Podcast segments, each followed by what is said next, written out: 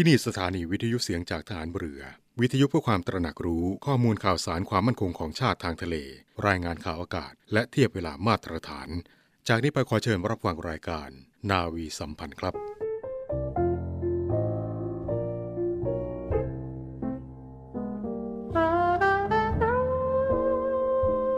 วิถีทางดำเนินของบ้านเมืองและประชาชนโดยทั่วไป มีความเปลี่ยนแปลงมาตลอด เนื่องจากความวิปริตผันแปรของวิถีแห่งเศรษฐกิจ สังคม การเมือง และอื่นๆ ของโลก ยากยิ่งที่เราจะหลีกเลี่ยงให้พ้นได้ จึงต้องระมัดระวัง ประคับประคองตัวเรามากขึ้น โดยเฉพาะในเรื่องการเป็นอยู่ โดยประหยัดเพื่อที่จะอยู่ให้รอด และก้าวหน้าต่อไปได้โดยสวัสดี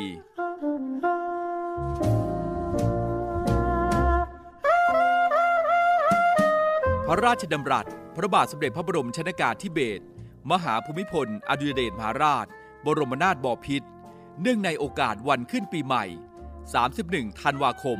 พุทธศักราช 2521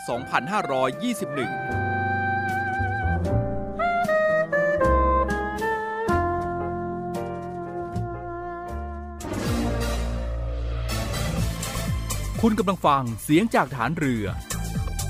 ทุกความเคลื่อนไหวในทะเลฟ้าฝั่งรับฟังได้ที่นี่เสียงจากทหารเรือ กับช่วงเวลาของรายการนาวีสัมพันธ์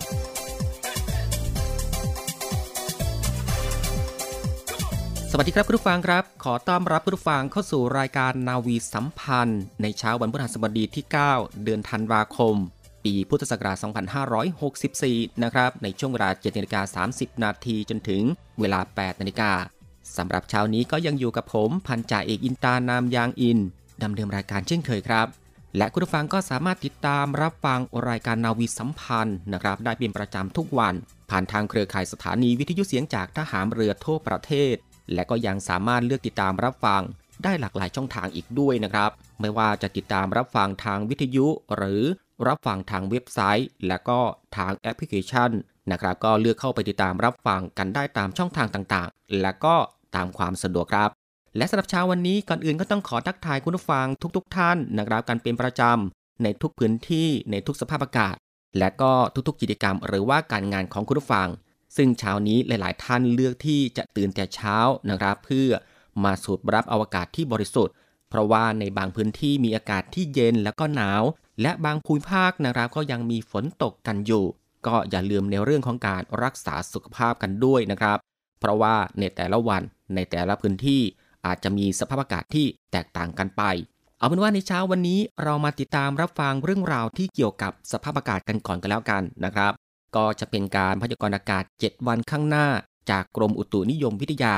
การคาดหมายในช่วงวันที่ 8 ถึงวันที่ 13 ธันวาคม 2564 บริเวณความกดอากาศสูง หรือมวลอากาศเย็นที่ปกคลุมประเทศไทย มีกำลังอ่อนลงนะครับ ทำให้บริเวณดังกล่าวมีอุณหภูมิสูงขึ้น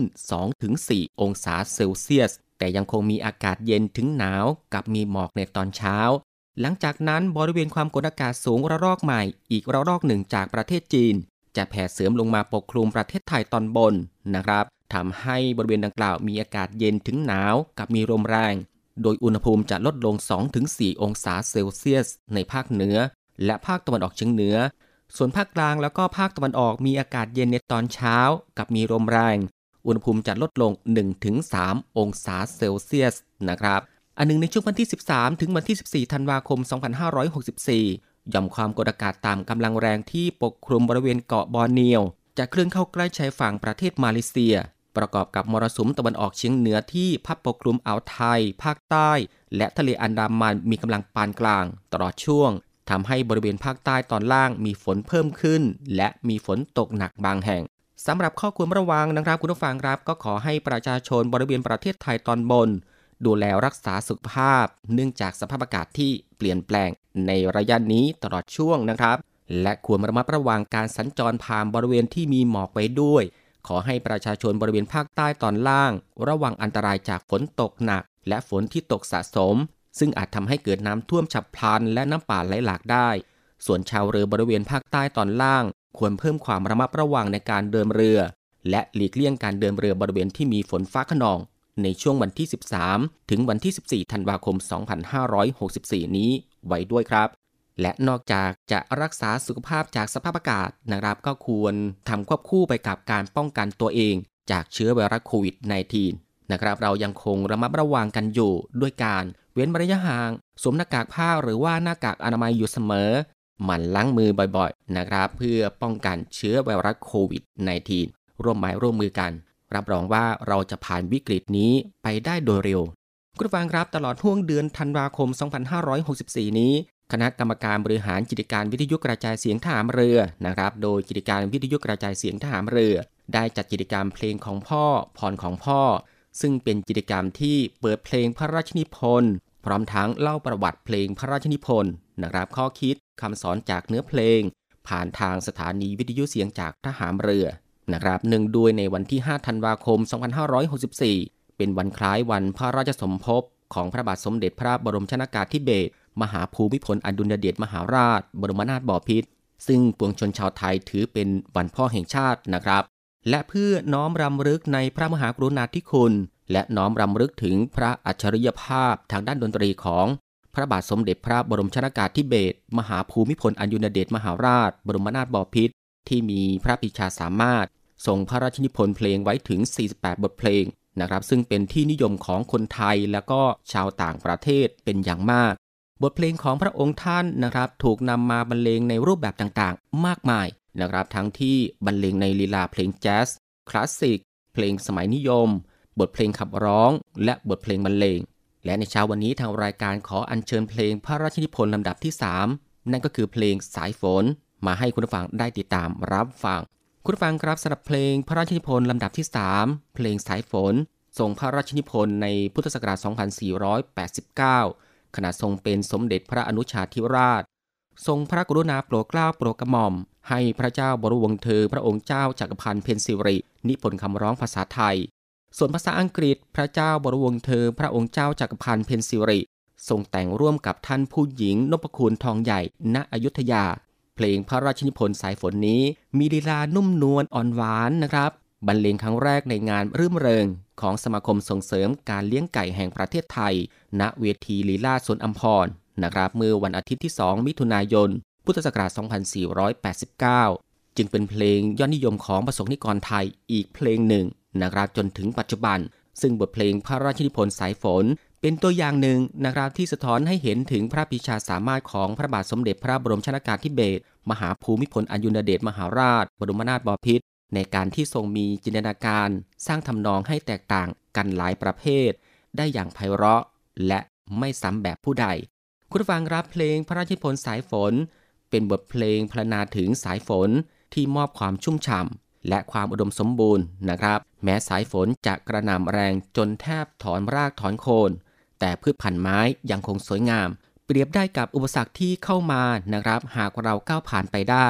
เราก็จะยืนหยัดอย่างสง่างามได้ เหมือนต้นไม้เหล่านี้นะครับ อย่างไรก็ตามก็เป็นบทเพลงที่มีความหมายดีๆ ก็ขอให้คุณผู้ฟังทุกๆทท่านมีความเข้มแข็งทั้งร่างกายและก็ จิตใจนะครับ เอาเป็นว่าในช่วงนี้เรามาพักรับฟังเพลงพระราชนิพนธ์สายฝน แล้วต่อจากนั้นนะครับรับฟังบทความทางศิลธรรมและวัฒนธรรม ของกองอนุสาสนาจารย์ กรมยุทธศึกษาฐานเรือ กับพันจ่าเอกสุประชัยเหลือสืบชาติ พักสักครู่แล้วกลับมาพบกันในช่วงต่อไปครับ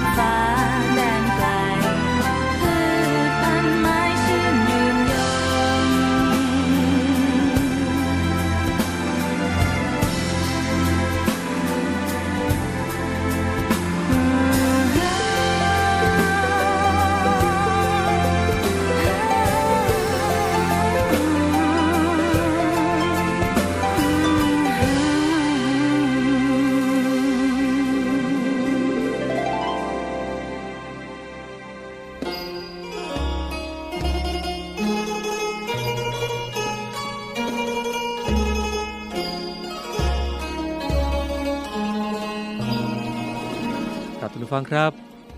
การทำงานเพื่อให้ตนดำรงชีวิตอยู่ได้อย่างไม่ขัดข้องนำพาชีวิตคนในครอบครัว และคนในองค์กรของตนครับให้บรรลุเป้าหมายขององค์กรนั้นจำเป็นต้องช่วยกันคิด ช่วยกันทำช่วยกันพัฒนาองค์กรของตนให้เจริญก้าวหน้าตามวิสัยทัศน์ และพันธกิจที่ตั้งไว้ เมื่อบุคคล ครอบครัว หรือองค์กรได้ร่วมแรงร่วมใจกันกระทำหน้าที่ อย่างเต็มกำลังความรู้ความสามารถแล้ว ย่อมประสบผลสำเร็จตามที่ตนมุ่งหมายเป็นแน่แท้ ในเรื่องนี้นะครับ พระบาทสมเด็จพระบรมชนากาธิเบศรมหาภูมิพลอดุลยเดชมหาราช บรมนาถบพิตร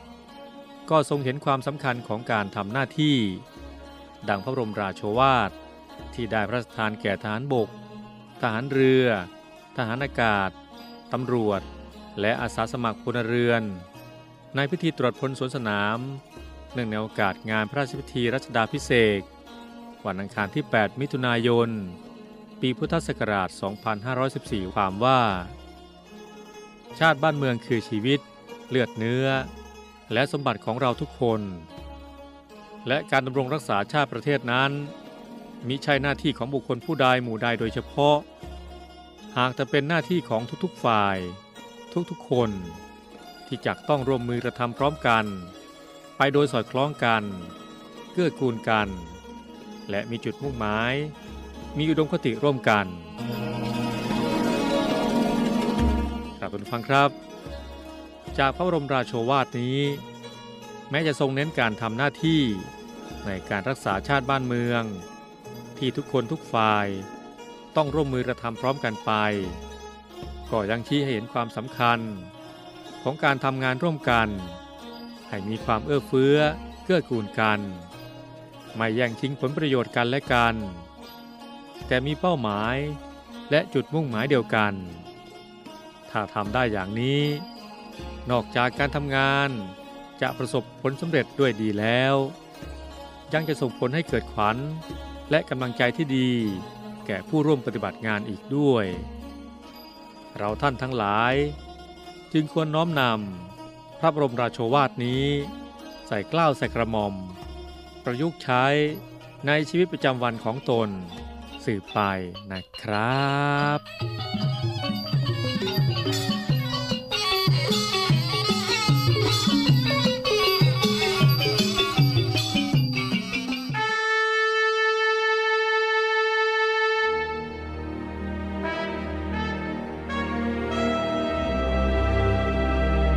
คำว่าวีรบุรุษมีหลายคนใฝ่ฝันอยากจะเป็นจะด้วยอุดมการณ์ที่ถูกปลูกฝังหรือจินตนาการส่วนตัว ขณะที่บางสถานการณ์ วีรบุรุษก็เกิดขึ้นในขณะที่ภรรยาต้องสูญเสียสามี ลูกต้องสูญเสียพ่อ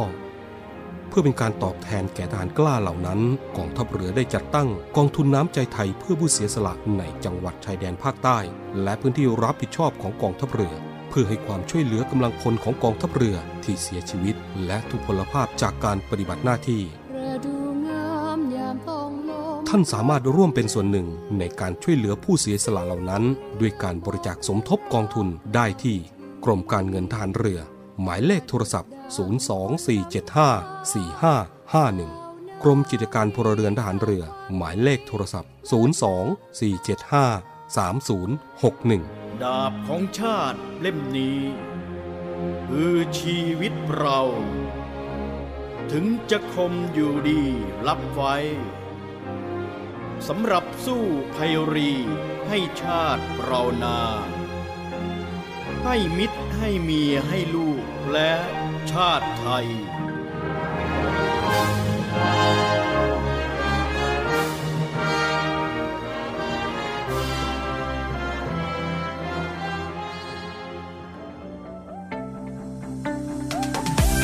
สิบมาตรการพลเรือเอกสมประสงค์นินสมัยผู้บัญชาการทหารเรือ รองรับการเปิดประเทศ และการผ่อนคลายมาตรการโควิด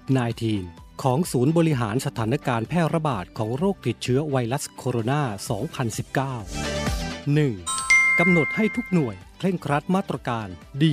H M T T 2. การเดินทางไปต่างประเทศดำเนินการเท่าที่จำเป็น ยึดถือมาตรการของรัฐในแต่ละห่วงเวลาและมาตรการประหยัด 3. การประชุมยังคงใช้ระบบ VTC เป็นหลักหากมีการรวมกลุ่มให้ตรวจ ATK ทุกครั้ง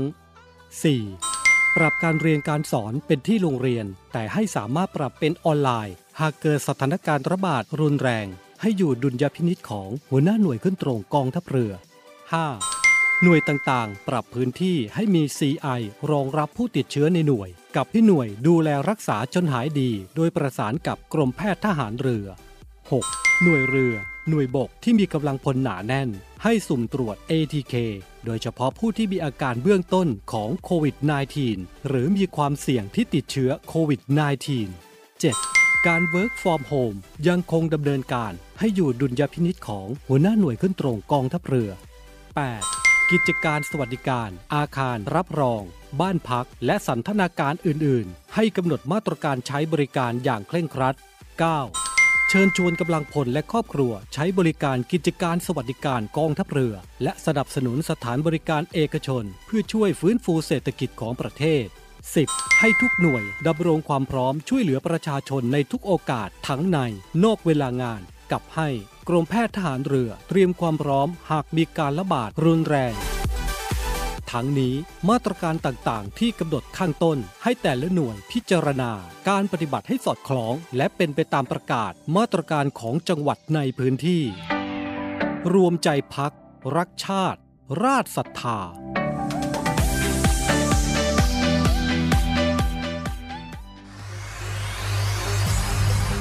การทุจริตคอร์รัปชันเป็นภัยคุกคามต่อความมั่นคงของชาติ มาร่วมสร้างความใสสะอาด ปลอดจากพฤติกรรมการทุจริตประพฤติมิชอบ สร้างความโปร่งใส และประสิทธิภาพของกระบวนการทำงานในกองทัพเรือ เพื่อให้ข้าราชการและลูกจ้างของกองทัพเรือ ประพฤติปฏิบัติงาน โดยเน้นผลงานการมีคุณภาพ ความซื่อสัตย์สุจริต และการมีจิตสำนึกในทางที่ดี เพื่อให้ข้าราชการกองทัพเรือมีเกียรติและศักดิ์ศรี มีความภูมิใจ มีขวัญและกำลังใจในการทำงาน เพื่อให้กองทัพเรือมีภาพลักษณ์ที่ดีจนเป็นที่ยอมรับ ชื่นชม เชื่อถือศรัทธา พึงพอใจ และประทับใจในการทำงาน และผลการทำงานของกองทัพเรือ คุณสามารถมีส่วนร่วมป้องกันและปราบปรามการทุจริต ร่วมกันทำให้กองทัพเรือใสสะอาด แจ้งเบาะแสได้ที่ ศูนย์รับเรื่องร้องทุกกองทัพเรือ 02 475 4789 หรือที่ www.navy.mi.th ร้องทุกข์ ศูนย์ประสานราชการใสสะอาดกองทัพเรือ ร่วมใจ กองทัพเรือไทย ใสสะอาด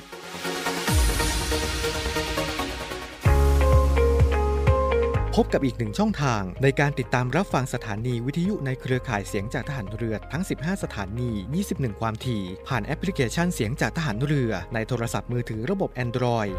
เพียงเข้า Play Store พิมพ์ค้นหาเสียงจากทหารเรือ จากนั้นดาวน์โหลดแอปมาติดตั้ง ก็สามารถเลือกรับฟังสถานีและความถี่ที่ต้องการรับฟังได้ แล้วมารับฟังไปพร้อมกันนะครับ คุณผู้ฟังกำลังให้เกียรติติดตามรับฟังรายการนาวีสัมพันธ์กันอยู่นะครับ และในช่วงสุดท้ายนี้เราไปที่อีกหนึ่งเรื่องราวข่าวสารจากกองทัพเรือกันต่อเลยครับ กองทัพเรือรับมอบผ้าห่มกันหนาว พร้อมปล่อยขบวนรถลำเลียงนะครับไปมอบให้แก่ประชาชนตามพื้นที่ต่างๆ ซึ่งเมื่อวันที่ 7 ธันวาคม 2564 ที่ผ่านมาพลเรือเอกสมประสงค์นินสมัยผู้บัญชาการฐานเรือ เป็นประธานในพิธีรับมอบผ้าห่มกันหนาว และปล่อยขบวนรถลำเลียง ไปมอบให้กับประชาชนที่ประสบภัยหนาวนะครับที่อยู่ในความรับผิดชอบของกองทัพเรือ ณหอประชุมกองทัพเรือ เขตบางกอกใหญ่กรุงเทพมหานคร ตามที่กองทัพเรือได้รับความร่วมมือนะครับกับกลุ่มพันธมิตร ซึ่งก็ประกอบไปด้วย บริษัท PTT Global Chemical จำกัดมหาชน ธนาคารกรุงไทยจำกัดมหาชน ชมรมพัฒนาสัมพันธ์ระดับผู้บริหารกองทัพเรือ และชมรมสันติสุขไทยอินเดียนะครับร่วมการจัดโครงการ กองทัพเรือและพันธมิตร รวมใจบรรเทาภัยหนาว เพื่อนำผ้าห่มกันหนาวนะครับ ไปมอบให้กับพี่น้องประชาชน ที่ได้รับความเดือดร้อนจากปัญหาภัยหนาว ในพื้นที่รับผิดชอบของกองทัพเรือนะครับ บริเวณตามแนวชายแดน ในพื้นที่ภาคเหนือ ภาคตะวันออก และภาคตะวันออกเฉียงเหนือ ซึ่งเป็นพื้นที่ประสบภัยหนาว โดยประชาชนส่วนใหญ่นะครับมีฐานะยากจน และยังขาดแคลนเครื่องให้ความอบอุ่นที่เพียงพอ ซึ่งการจัดกิจกรรมบรรเทาภัยหนาวดังกล่าวนะครับ ได้เริ่มดำเนินการมาอย่างต่อเนื่องครับ ตั้งแต่ปี 2543 จนถึงปัจจุบัน ก็จะเป็นปีที่ 22 กันแล้วนะครับ โดยในปีนี้นะครับ กรมอุตุนิยมวิทยาได้ประกาศให้ประเทศไทย เริ่มเข้าสู่ฤดูหนาวแล้วตั้งแต่วันที่ 2 พฤศจิกายนที่ผ่านมาสำหรับการสนับสนุนการจัดกิจกรรมในครั้งนี้ พันธมิตรของกองทัพเรือนะครับ ได้มอบผ้าห่มกันหนาวให้แก่กองทัพเรือรวมจำนวนทั้งสิ้น 7,500 ผืน โดยทำการส่งมอบให้กับหน่วยต่างๆ เพื่อแจกจ่ายให้กับประชาชน ดังนี้ก็คือ หน่วยเรือรักษาความสงบเรียบร้อยตามลำแม่น้ำโขงจำนวน 6,000 ผืน กองบัญชาการป้องกันชายแดนจันทบุรีและตราดจำนวน 500 ผืน กรมการสื่อสารและเทคโนโลยีสารสนเทศทหารเรือจำนวน 500 ผืน และก็กรมอุทกศาสตร์จำนวน 500 ผืนด้วยกันนะครับ ซึ่งนาวนี้มีกองทัพเรือและก็นาวนี้ก็ยังมีนรขนะครับ ทันทีที่คาราวานผ้าห่มจากกองทัพเรือเดินทางมาถึงพื้นที่หน่วยเรือรักษาความสงบเรียบร้อยตามลำแม่น้ำโขงหรือว่านรข ทางด้านพลเรือตรีสมบัติจูถนอม ผู้บัญชาการหน่วยเรือรักษาความสงบเรียบร้อยตามลำน้ำโขง ได้สั่งการให้ทุกหน่วยงานในนรขเร่งแจกจ่ายผ้าห่มที่ได้รับนะครับให้ถึงมือประชาชนในพื้นที่รับผิดชอบ เพื่อผ่อนคลายความเดือดร้อนจากภัยหนาว ที่ครอบคลุมในหลายพื้นที่ของภาคตะวันออกเฉียงเหนือแล้วในขณะนี้ โดยประชาชนตลอดแนวลำแม่น้ำโขงนะครับจากจังหวัดเชียงรายถึงจังหวัดอุบลราชธานี จะได้รับการจัดสรรผ้าห่ม ตามลำดับความเดือดร้อนจริงที่เกิดขึ้นนะครับ ซึ่งการแจกจ่ายผ้าห่มของกองทัพเรือในครั้งนี้ จะช่วยบรรเทาความเดือดร้อนที่เกิดขึ้น ให้แก่ประชาชนในพื้นที่ได้เป็นอย่างดีครับ และก็ส่งท้ายรายการนะครับ ก็ขอเชิญชวนคุณผู้ฟังทุกๆทท่านนะครับ ร่วมโบสและก็ส่งกำลังใจให้กับน้องเจนจ่าโทหญิง นัทวรดาทองสงกุลวรพัฒน์ ซึ่งเป็นตัวแทนของกองทัพเรือในการเข้าประกวดขวัญใจงานกาชาติประจำปี 2564 นะครับหมายเลข 5 โดยการบริจาคเงินผ่านระบบออนไลน์ของสภากาชาติไทย ซึ่งกำหนดให้การมอบดอกไม้หนึ่งดอกให้ผู้เข้าประกวด เท่ากับบริจาคเงิน 10 บาทนะครับคุณผู้ฟังก็สามารถร่วมโหวตได้ตั้งแต่บัดนี้เป็นต้นไปนะครับ จนถึงวันที่ 26 ธันวาคม 2564 รอบตัดสิน โดยร่วมโบสและก็ส่งกำลังใจให้น้องเจนหมายเลข5นะครับได้ทาง QR code หรือว่า activity.redcordfair.com นะครับก็อย่าลืมนะครับร่วมโบสให้กำลังใจน้องเจนจ่าโทหญิง นัดวรดาทองสงกุรพัฒน์กันด้วยนะครับ คุณผู้ฟังครับนี่ก็คือเรื่องราวต่างๆ ในทุกช่วงของทางรายการ ที่ได้นำมาบอกเล่าให้คุณผู้ฟังได้ติดตามรับฟังในเช้าวันนี้ และก็มาถึงตรงนี้รายการนาวีสัมพันธ์ก็ได้หมดเวลาลงแล้วนะครับ ติดตามรับฟังรายการของเราได้ใหม่ในเช้าวันต่อไป ตั้งแต่เวลา7นาฬิกา30 นาทีจนถึงเวลา 8 นาฬิกาสำหรับวันนี้ผมพันจ่าเอกอินตานามยางอินพร้อมทั้ง ทีมงานนาวีสัมพันธ์ทุกคน ต้องลาคุณผู้ฟังไปด้วยเวลาเพียงเท่านี้ ขอบพระคุณคุณผู้ฟังทุกๆทท่านนะครับ ที่ให้เกียรติตามรับฟัง ก็ขอให้คุณผู้ฟังนั้น โชคดี และก็มีความสุขกันทุกๆทท่าน สวัสดีครับ รักษาให้มั่นคง เธอทงไปรงให้เด่นไกล ชาติเชื้อเรายิ่งใหญ่ชาติไทยบ้านเกิดเมืองนอน